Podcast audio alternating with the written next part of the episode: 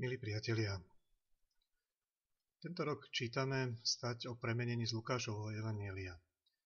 V porovnaní s Matúšom a Markom Lukášova správa obsahuje niekoľko údajov, ktoré sú vlastné iba jeho Evanieliu. Jedným z nich je obsah rozhovoru Ježiša s Mojžišom a Eliášom. Náš preklad hovorí o Ježišovom odchode, ktorý sa má naplniť v Jeruzaleme. Lukáš tu používa slovo exodus, ktoré v písme sa viaže na vyslobodenie Izraelitov z egyptského otroctva. Na Exodus tu tiež poukazuje oblak, z ktorého Boh zjavuje Ježiša ako svojho vyvoleného Božieho syna.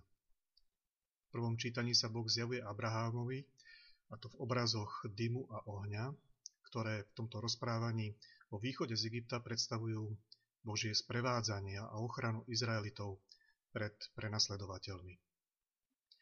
Ježišovým odchodom tu teda Lukáš zrejme naznačuje naplnenie starozákonných predobrazov vyslobodenia v Ježišovom zmrtvých staní.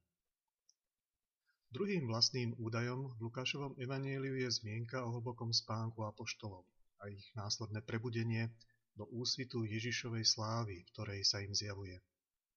Svetý Pavol v druhom čítaní hovorí o premene, ktorá sa týka aj nás.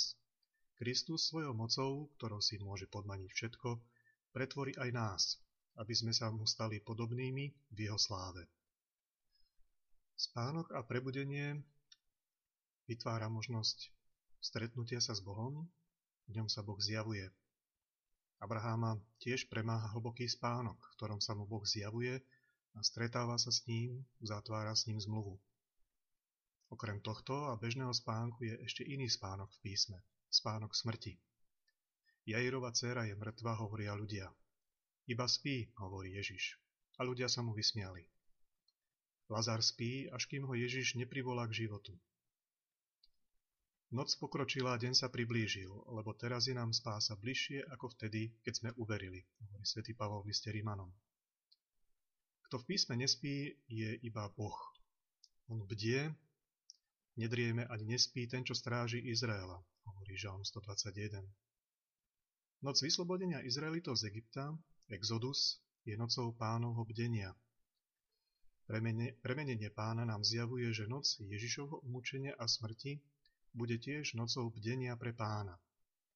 Prebud sa, pane, nezavrhni nás navždy.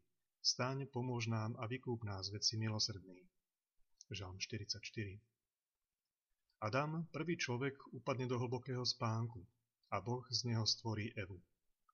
Na kríži Ježiš vydýchne svojho ducha a ponorí sa do spánku smrti. Ako spí, církev sa zrodí z jeho boku a keď povstane zo smrti, stane sa prvotinou všetkých, ktorí spia spánkom smrti, všetkých, ktorých mu zveril Otec. On je svetlom sveta, prebudený v plnosti života a zároveň je svetlom, ktoré všetkých prebudí k novému životu.